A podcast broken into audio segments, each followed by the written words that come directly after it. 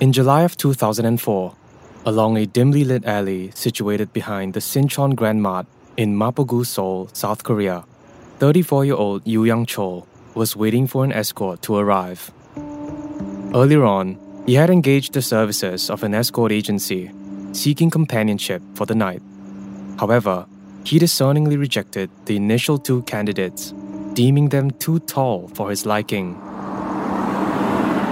As the minutes ticked by, the third woman emerged from a taxi.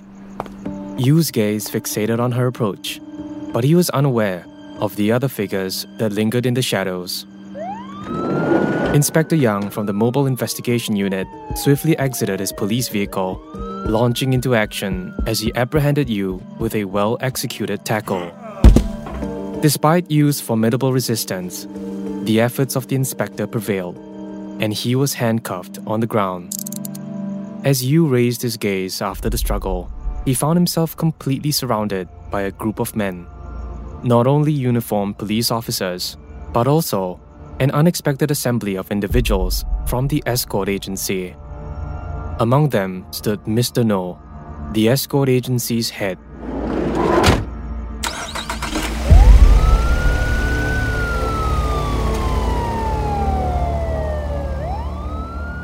Inside the police station, Yu was placed in the interrogation room.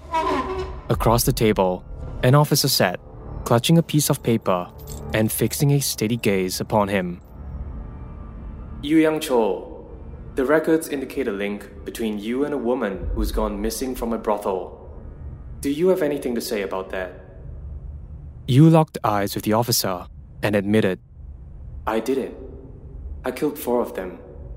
A moment of silence lingered before another officer from across the room stepped forward, remarking, You know, you don't strike me as someone capable of murder. Officer, can I get a pen and a piece of paper? Yu Yang Cho picked up the pen and started scribbling down what appeared to be a series of tally marks. Suddenly, the room fell into an uneasy stillness. Sir, this is how many people I've killed. Surprisingly, Yu then requested the presence of his family members for a formal confession. As his mother and sister entered the police station, tension enveloped the room.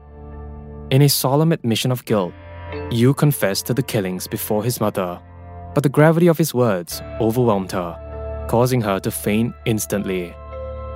In an effort to substantiate his confession, Yu agreed to accompany the police to the respective crime scenes and provide details.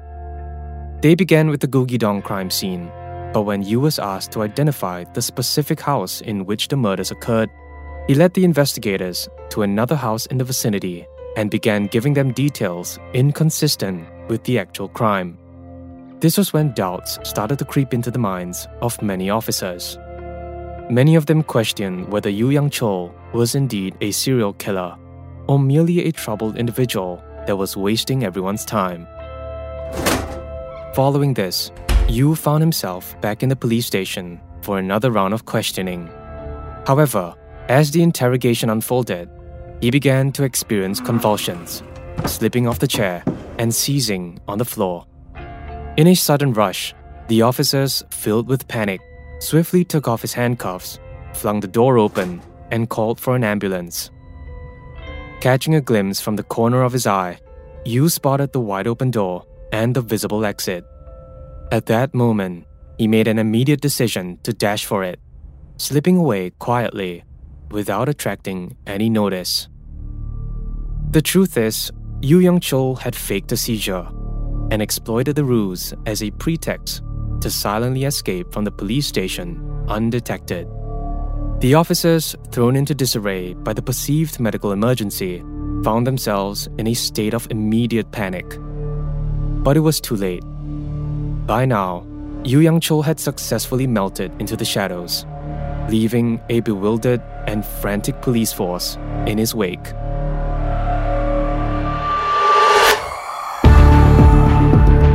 You're listening to Heinous, an Asian true crime podcast. brought to you by MediaCorp and produced by OneUp Media. This episode may contain sensitive details and graphic imagery. Listener discretion is advised.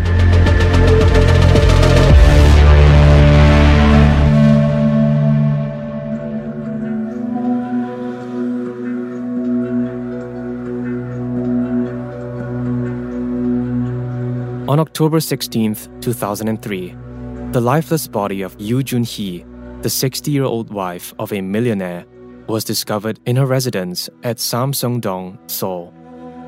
During that period, Yu Young Chol's identity remained shrouded in mystery, and it wasn't until he was apprehended and brought to justice that the grim specifics of the incident were unveiled. On that fateful day, Yu Young Chol resumed his ominous patrols through the affluent neighborhoods of Seoul seeking potential victims.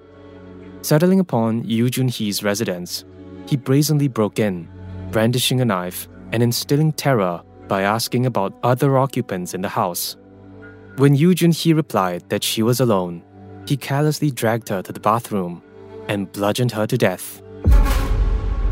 A month later, on November 18th, Yu Young Chol targeted yet another upscale residence. Upon reaching the gate, he met the vigilant housekeeper, 53 year old Bae Ji Hye. She asked for him to identify himself and his purpose of visit, but in a chilling response, Yu Young Chol brandished his knife and demanded directions to the master bedroom. Shortly after, he swiftly entered the master bedroom, where he came face to face with the homeowner, 87 year old Kim Jong Suk, who was lying in bed. Without hesitation, Yu launched a vicious attack, resulting in the tragic demise of Kim. Meanwhile, the housekeeper Bae held tightly to an infant under her care, attempting to shield the baby from harm. Despite her efforts, Yu forcibly wrested the child from her grasp, placing the infant on the sofa and covering it with a blanket. Tragically, he then proceeded to fatally stab Bae to death. With two deaths in the house, Yu hastily attempted to escape, but not before staging a robbery by forcing open a safe with a pickaxe. However, as he tried to pry the safe doors, an accidental cut occurred on his hand from a bent piece of metal. Fearing the trace of his DNA at the crime scene, he swiftly devised a cunning solution. A combination of newspapers and clothes were quickly placed around the housekeeper's lifeless body, which were then ignited by Yu. Within mere minutes, the room became consumed by flames as Yu Young Chol discreetly retreated from the crime scene. However, he lingered outside the home and waited for the house to be destroyed by the fire. Fortunately, the fire did not completely reduce the house to ashes, but nonetheless, it had succeeded in destroying the bodies and the first floor bedroom. The infant baby, who was heard crying loudly in the burning house, was later saved by the homeowner's daughter in law.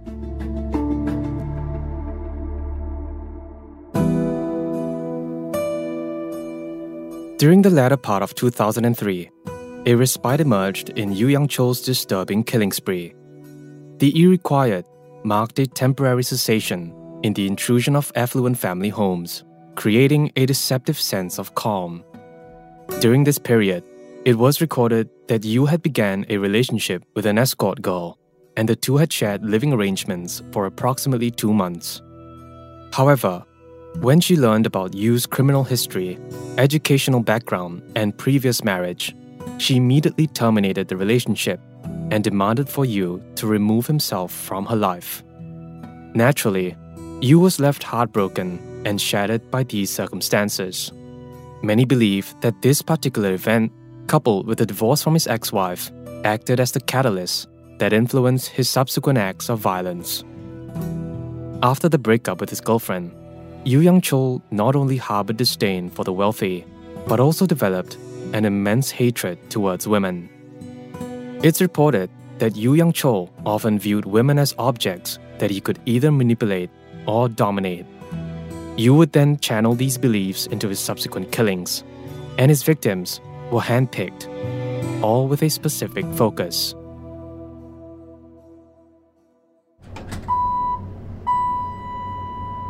On March 16, 2003, Yu hired a 23 year old sex worker named Kwon Jin Hee under the pretense of a business trip massage. Kwon was sent to the motel he was staying in, and when she arrived, Yu Young Chol grabbed her by the neck and ruthlessly strangled her to death. Inside the bathroom, Yu put on some music and began to cruelly dismember her body. Kwon's head was severed and placed on a trash can for the blood to drain. Her limbs and torso were then removed and packed into 10 different plastic bags. When he was done, he called for a taxi to ferry him to a trail situated behind a local university. It was there that he callously disposed of the remains beneath the shade of a tree. For the next two months, spanning from May to July 2003, Yu Yang Chul ruthlessly focused his attacks exclusively on escorts, with a disturbingly high number of victims. The chilling list of this crime spree includes at least nine lives taken. Each victim that was hired by Yu would meet a gruesome fate as he mercilessly bludgeoned them to death. Disturbingly, reports revealed that all the victims suffered the horrific aftermath of either decapitation or brutal dismemberment following their tragic death. The nine recorded victims, spanning from 35 to 24 years old, shared a common characteristic their stature. Yu had realized that shorter individuals were more convenient to dismember and bury, a disturbing detail that connected all the tragic cases. Concerned about the increasing and unexplained disappearances of escorts, the leader of the escort agency took it upon himself to delve into the reasons behind the missing girls. Little did Yu Yang Chul know that despite his attempts to contact various escort agencies for his victims, almost all of these agencies could ultimately be traced back to a single individual, Mr. No. Upon further investigation, Mr. No discovered that a significant number of his girls had vanished after responding to calls from a number ending with 6523. A similar pattern emerged as he cross checked with other escort agencies and massage parlors, revealing that their employees also disappeared after receiving calls from the same number. Alarm bells began to sound off in Mr. No's head. This could either be a big misunderstanding or the ominous onset of a grim revelation.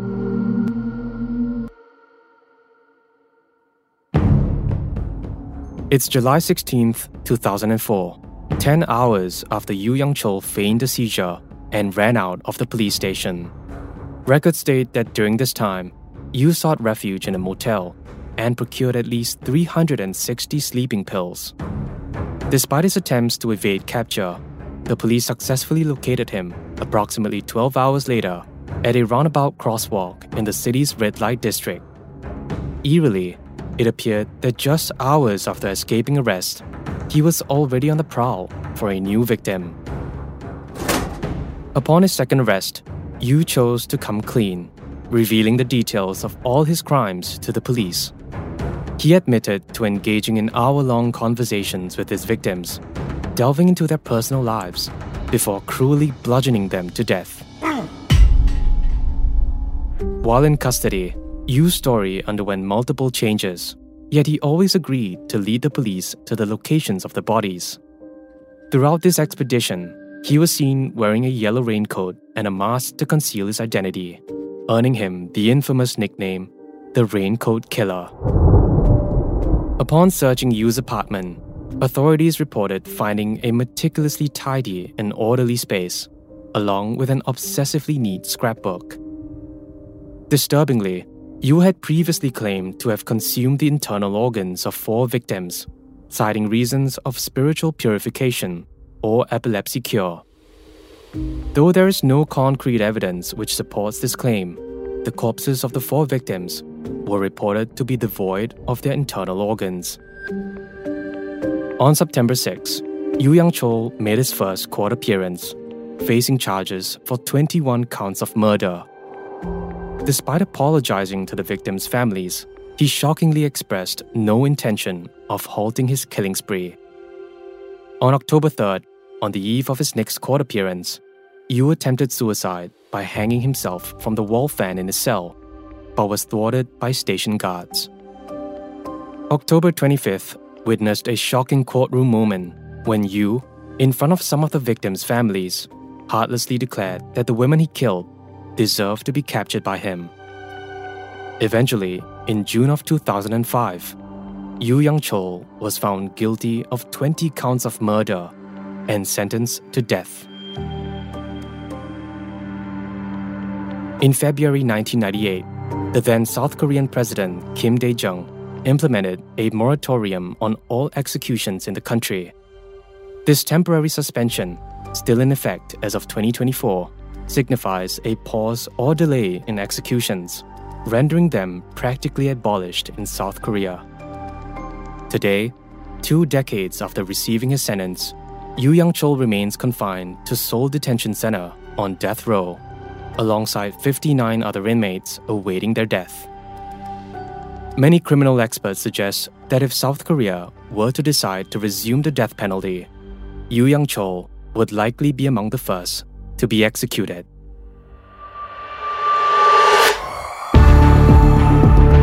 Heinous, an Asian true crime podcast, is brought to you by MediaCorp and OneUp Media.